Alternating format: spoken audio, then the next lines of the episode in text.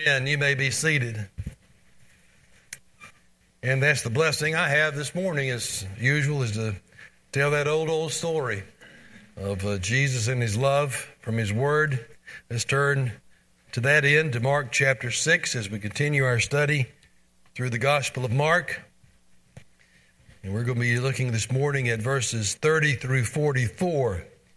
Familiar passage of Scripture. And as we look at familiar text, we want to move beyond their familiarity and learn new truths and lessons that God has for us in them. It's the story of the feeding of the 5,000. We'll begin with verse 30 and read through verse 44. And as I read, remember this is the Word of God. The apostles gathered, the apostles gathered together with Jesus and they reported to him all that they had done and taught. And he said to them, Come away by yourselves to a secluded place and rest a while, for there were many people coming and going, and they did not have even time to eat. They went away in a boat to a secluded place by themselves. The people saw them going, and many recognized them and ran there together on foot from all the cities and got there ahead of them. When Jesus went ashore, he saw a large crowd, and he felt compassion for them because they were like sheep without a shepherd. And he began to teach them many things. When it was already quite late, his disciples came to him and said, This place is desolate, and it is already quite late Send them away so that they may go into the surrounding countryside and villages and buy themselves something to eat. But he answered them, You give them something to eat. And they said to him, Shall we go and spend 200 denarii on bread and give them something to eat? And he said to them, How many loaves do you have? Go look. And when they found out, they said, five, and two fish. And he commanded them all to sit down by groups on the green grass. They sat down in groups of hundreds and of fifties. And he took the five loaves and the two fish, and looking up toward heaven, he blessed the food and broke the loaves. And he kept giving them to his disciples to set before them. And he divided up the two fish among them all. They all ate and were satisfied. They picked up twelve baskets of the broken pieces and also of the fish. There were 5,000 men who ate the loaves. Again, that is God's word. Let's pray. I thank you so much for the richness of your word. And we thank you so much for what it shows us of Jesus. We sang earlier the great hymn, All for Jesus, All for Jesus. And how we pray that our passage this morning might help us to focus our attention more fully upon Him, that Jesus would be all to us. As we come to learn more of Him today, we would be able to depend upon Him even more and more every moment of every day. We pray for grace to that end. We ask it in Jesus' name. Amen. Well, the story we just read is one of the most familiar stories in all the Bible. Not only is it one of the most familiar, it's also one of the most important. The story that we read of Jesus feeding the 5,000 as we commonly know it is the only miracle Jesus performed that is recorded in each of the four Gospels. It's the only miracle recorded in Matthew, Mark, Luke, and John. Well, why is it so important? One reason is because it was done so publicly. You know, this was not just a miracle performed in the sight of people, but it was a miracle that impacted many people. It wasn't that people just saw Jesus do something for someone else, but they experienced Jesus doing something for them. But another reason it's so important is because it, this miracle shows us something clear about the deity of Christ. You know, the magnitude of this miracle really is somewhat astounding. Now, I know that casting out a demon and healing a crippled man and raising a young girl from the dead are astounding miracles. But there was just something about this miracle, about the feeding of the 5,000, that displayed the glory of Christ. Not only that, it also helps to answer the question, and it's the question I've given the title of my sermon. That is, who is this Jesus? You know, that really is the context for uh, this miracle. Uh, we saw it last uh, Lord's Day when we looked at the previous passage and primarily looking at Herod. You might remember back in verse 14, uh, it says, His name, that is Jesus' name, had become well known. And the people were saying, John the Baptist is risen from the dead, and that's why these miraculous powers are working him. But others were saying he's Elijah. Others were saying he's a prophet, like one of the prophets of old. You see, they were trying to figure it out. They were trying to figure him out. They just couldn't understand how Jesus, this carpenter from Nazareth, this son of Mary and Joseph, could be doing such astounding miracles. And they were trying to understand and figure out who it might be. And they had all these different ideas. They were struggling with the question who is this Jesus? Folks, that's the most important question of life, isn't it?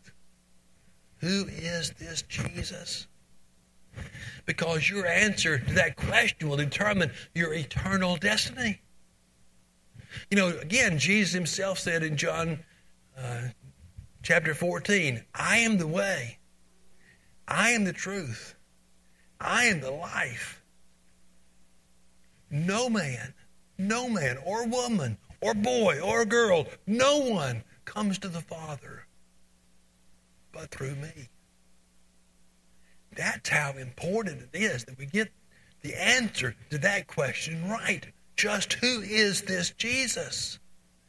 And I believe this passage helps us answer that question because we see some of the characteristics and traits of Jesus clearly displayed in the performance of this miracle. Really, just a couple of things I want to point out about Jesus from this passage. And one is that Jesus is the one who is full of compassion. Who is this Jesus? He is one who is full of compassion. Perhaps of all the wonderful traits that we see in Jesus, his compassion stands out above them all. You know, the one aspect of the heart of Jesus that drove him in his ministry was his compassion for people. You know, sometimes when you read through the Gospels, I know sometimes when I read through the Gospels, I see all that Jesus experienced. And I see his hectic schedule, how he went from here to there, how he had these large crowds following him and the press of the crowds upon him, how he had the pressure both from those who supported him and those who opposed him, and how he was weary and uh, had no place really to rest, and he had the onslaught of the crowds against upon him and, and the Pharisees against him. And you wonder how in the world was Jesus able to continue as he did, ministering and serving in the loving way that he did. And I know part of it, a big part of it, was Jesus' determination to do all that his Father gave him to do, to carry out his Father's will, every bit of it.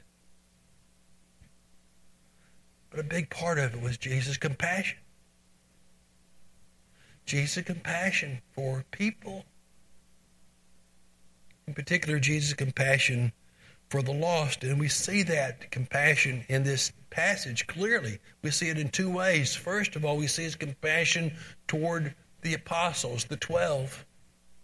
The 12 that he had sent out recently on a missionary journey, if you will, sent them out two by two in pairs to expand his ministry to minister to more people in more places. There was probably a lapse of uh, several months between that time, and that's a passage earlier in this chapter that Mason preached on a couple of weeks ago. Uh, probably about two or three months, we're not exactly sure, period of time while they were out doing what Jesus said, ministering, and now they've come back to Jesus to report to him on how it had gone. And we see in verse 30, it says, The apostles gathered together with Jesus, and they reported to him all they'd done and taught. What's going on here? Well, one thing, they're holding themselves accountable. Jesus had sent them out, and now they're coming back to tell Jesus what they had done. It's a time of accountability. It also is a time of rejoicing and reporting on what God had done through them and the way God had used them. I'm sure it was also a time of recounting some frustrations, some disappointments, some heartaches, some difficulties they experienced while they were out doing what Jesus had sent them to do. Well, here's where we see Jesus' compassion. He looked at the 12 and he realized they were exhausted physically, emotionally, spiritually. And Jesus knew that they need, knew they needed some rest. And so instead of sending them back out to do more, he said, let's, let's have a retreat. Let's get off by ourselves. He said in verse 31 Come away by yourselves to a secluded place and rest a while. And so they got in a boat and they went back across the Sea of Galilee to this secluded place. Here we see Jesus' compassion for the 12. Come on, you're tired, you're weary. Let's get, let's get alone by ourselves so you can rest. But we also see Jesus' compassion toward the multitudes here as well. You know, there's always this press of the crowds around Jesus. And, and Jesus had a real problem. That is, they just couldn't get away. Even in, you know, the reason they tried to get away in verse 31, it says there were many people coming and going. They didn't even have time to eat. And so they get in the boat, they go to the other side, but Jesus was too well known. Jesus were too people were too enamored with Jesus to let him and the twelve get away. And so they knew where they had left, and Sea of Galilee's not that big. And, and the text says that the people went on foot, while Jesus and the disciples went by boat. Now, there's some discrepancy between Matthew and Luke's account and Mark's account as to whether Jesus and the disciples got to the other side first or the crowd got there first. Mark says the crowd got there first, was waiting on Jesus and the 12. Now, just put yourself in Jesus' shoes for just a moment. Here you've been laboring earnestly working hard. You sent your disciples out, your apostles out to do ministry and to work. You're all weary. You know it. You need rest. You know it. And so you've tried to accomplish that, tried to find some respite, some secluded place to get alone by yourself. And you get there and you look, and the very people you're trying to get away from for a few days are standing there waiting on you. How would you respond? Be honest. How would you respond? Want me to be honest? I'd be just a little bit irritated. I'd be a lot frustrated. But not Jesus. Oh, he may have been a little irritated, but he didn't show it text tells us in verse 34 when Jesus went ashore, he saw a large crowd. Didn't you just feel his heart sink? When Jesus went ashore, he saw a large crowd. and he felt compassion for them. Many times, Jesus' actions in his ministry clearly are motivated by his compassion. Jesus saw a leper, and the Bible says he was moved with compassion to do the unthinkable. That is to reach out and touch this leper. Here Jesus sees this crowd. This crowd that has kept them, prevented them from experiencing the rest and the respite that they were seeking. And instead of being irritated at them, Jesus feels compassion for them. And he goes on to say why. Still in verse 34, it says, He felt compassion for them because they were like sheep without a shepherd. They were like sheep without a shepherd. You know, the motif of sheep and shepherd in the Bible is so important. And it's, it's, it's not without purpose. We're a lot like sheep. Sheep are dependent animals. They can't take care of themselves. They need to be provided for. They need to be protected. They need someone to guide them, to lead them, to feed them. And Jesus looks at this crowd of people and he's moved with compassion because of the way he sees them. He sees them sheep without a shepherd. He sees them wandering aimlessly. He sees them trying to find some meaning some purpose in life. He sees them as somewhat desperate because they, they don't really understand who they are or why they're here. So Jesus, we're told in the text, is moved with compassion for them. All the way through the Bible, there's this shepherd and sheep motif. The Lord is my what? He is my shepherd. I shall not want. He leads me beside the still waters. He guides me in the green pastures. He restores my soul. He leads me in the paths of righteousness for his name's sake. What did Jesus say? I am the good shepherd. The good shepherd lays down his life for the sheep. I know my own. My own know me. They hear my voice and they follow me. And I give eternal life to them. They will never perish. No one shall ever snatch them out of my hand. And so here's Jesus seeing this crowd that has prevented them from having the rest they sought. And he is moved with compassion because he sees them as sheep without a shepherd. And what does he do? He begins to shepherd them. End of verse 34, he began to teach them many things. Luke says he also continued to heal their sick. Well, Jesus showed his compassion both to the twelve and to the multitude, to the crowd. Jesus, who is this Jesus? He is the one who is full of compassion. But also, secondly, Jesus is the one who has all power. Now, many times, don't we kind of see those two things, compassion and power, as mutually exclusive? Powerful people are not usually considered to be compassionate people. Powerful people, many times, are considered to be ruthless people. But Jesus is one who marvelously blended those two traits.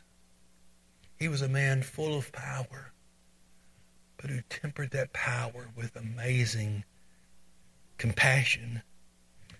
And we see that in the way that he dealt with the crowd during this particular day.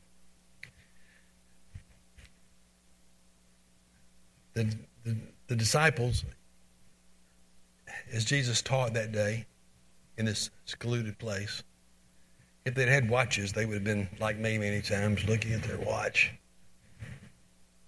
I'm a bad watch, watch, watch watcher, watch looker. They weren't looking at their watches; they were looking at the sky. They were looking at the sun drop farther and farther down in the western sky.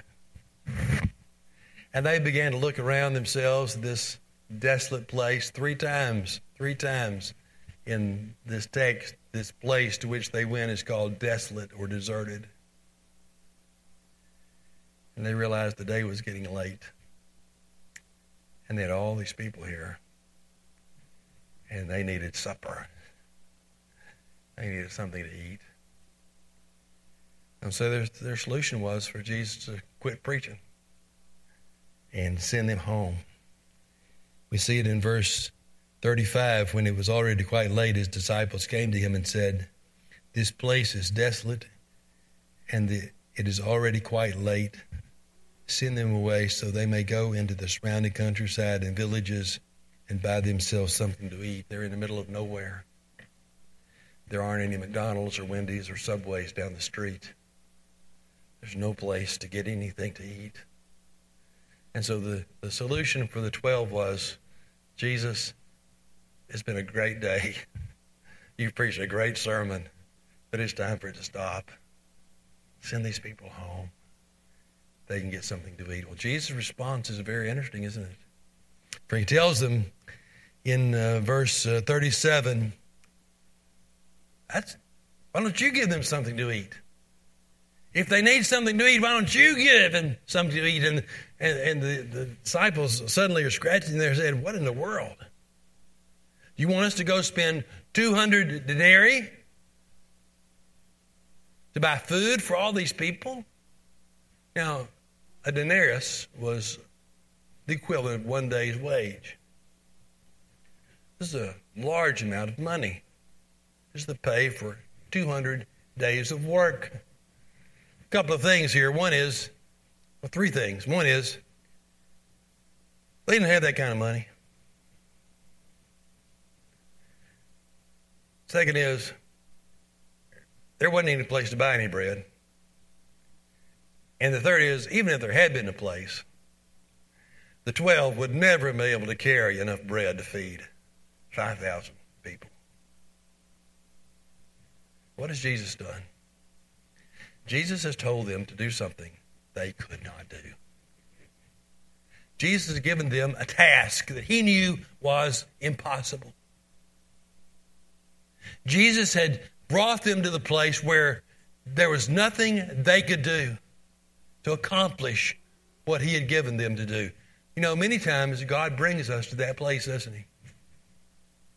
He puts us in a place where we're simply hemmed in where we can't fix it. We can't change it. It's beyond our ability, it's beyond our capacity. We just can't do it. Why does God do that?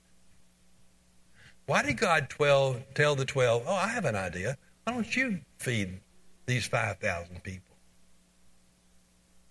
It's so they could see they could not do it. And to see all they could do was depend on him. And so Jesus told them in verse 38, How many loaves do you have? Go look. And so they went and they scoured around and they found one little boy who had one little sack lunch, apparently, had five loaves of bread and two fish. And they came back to Jesus Well, this is what we got. We've got five pieces of bread and we've got two pieces of fish, but that is nothing to feed these people, this multitude, this crowd. You know what Jesus did? He said, Well, give me the give me the sack lunch. And he did. And he said, Okay, now y'all get go around the crowd and you, you tell them to sit down. Put them in groups. They put them in groups of fifties, they put them in groups of hundreds. Now, we call it the feeding of the five thousand. Folks, there were 5,000 men. If, if on average, each man had one person with him, that's 10,000. If on average, the men had two people with them, a wife and a child, that's 15,000. We're talking about a lot of people. And here on the hillside, these people are gathered and they're settled in their hundreds or their fifties. And Jesus takes the boys' sack lunch and he prays. The text says that he actually blessed it. Verse 41 He took the five loaves and the two fish, and looking up toward heaven, he blessed the food. He prayed over it. And then it's very interesting where it says, and he kept giving them to the disciples to set before them. The disciples kept coming to Jesus, and he kept giving them food. They kept coming back for more, and he kept giving them food. And they kept giving for more, and he kept he kept giving them food. And he divided up among them all. And we're told in the text, verse 42, they all ate and were satisfied. And if that's not enough, they picked up 12 baskets of leftovers. Reminds me of what Paul says in Ephesians 3 God is able to do abundantly more than we ever dared ask for or think. This is an amazing miracle. These thousands of people have been fed. They were all satisfied. Might be the first all you can eat buffet of bread and fish. They had all they wanted. And there was food scattered everywhere. Twelve baskets full were picked up after they had all eaten. What a powerful display Jesus put on the power of God, the power of Jesus. We rely on the power of God every day, don't we? Sometimes we think we're so self sufficient that we can make it on our own, folks. We can't. Realize even, even the breath that you breathe, the air that you breathe, is a gift of God. He gives it. Without it, you would not survive. And so, God's a powerful God. He, he gives us everything that we need to live, and He did the same thing here for these people. And the people were amazed. They were really amazed. But you don't get the full effect from what Mark tells us. Get the full effect. I want you to turn with me to John chapter 6. This is John's account of this uh, great miracle.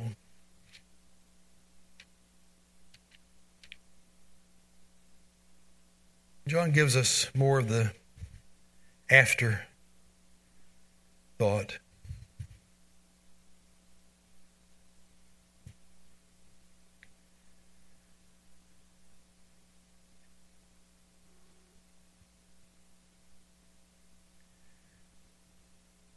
Let's begin in verse 11, John 6.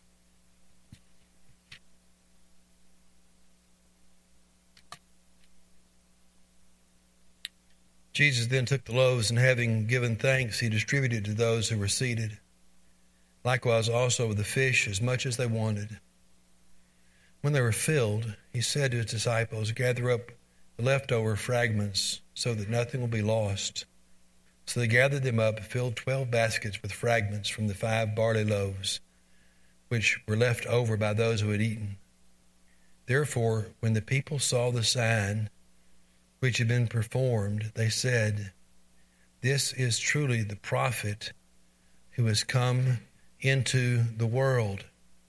Then, verse 15 So Jesus, perceiving that they were intending to come and take him by force, and make him king, withdrew again to the mountain by himself alone. Here, Jesus performed this great miracle to show his mighty power, and the people missed the point. You know, this is one time when the people thought Jesus did meet their expectations, what they were looking for. They were looking at a physical king who would meet their physical needs. What better to have a king who could turn a little boy's sack lunch into enough to feed thousands of people? And so they were intending to come by force and take Jesus and make him their physical king. They saw the sign, but they missed that to which the sign pointed. What was this miracle pointing to? It was the fact that Jesus himself is the bread of life. And we cannot survive in any capacity without him. Look with me at verse 26, where Jesus said to them, Truly, truly, I say to you, you seek me, not because you saw signs, but because you ate of the loaves and were filled. And then Jesus went to this in this great narrative about himself being the bread of life and how he came to minister not so much to the physical needs that people had, but to the spiritual needs. And he ended up by saying, If you're going to be my people, you must eat my body and you must drink my blood.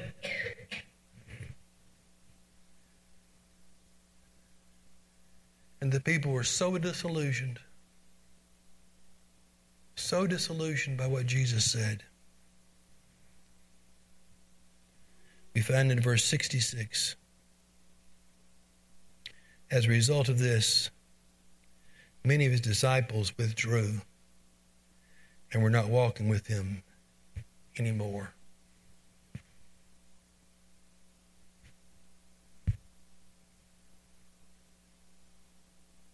Who is this Jesus? He is a compassionate Savior. One who's full of compassion to people like us who have all kinds of needs. He's a powerful Savior. He is a Savior who can meet every need that you have. But more than that, He is the Savior. He is the bread of life. He is the one who can feed your hungry soul and quench your thirsty spirit. That's what the people misunderstood. They were not looking for someone to meet their real needs, they were looking for someone to meet their felt needs.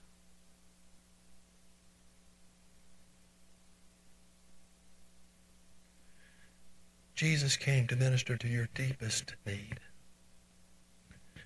And that's your need for salvation. You see, he put the disciples in a helpless and hopeless situation. He said, You feed these people. And they said, We can't do that. We don't, we're not, we can't do it. And Jesus said, That's right, you can't. You've got to depend upon me. Watch me. And he did this marvelous miracle. Folks, that's where we all are. Apart from Christ, we are helpless. We're hopeless. And all we can do is look to Him and draw our, our hope and our strength from Him alone. You see, our hope is in the compassion of Jesus and the power of Jesus. It's in His compassion for us and not for what we can do for ourselves, but what Jesus does for us. Let's pray. Lord God, thank you so much for the truth of your word. We thank you for our Savior, this Jesus, who is compassionate and powerful, who sees us in our need and meets it according to his sovereign power. We thank you for it in Jesus' name. Amen.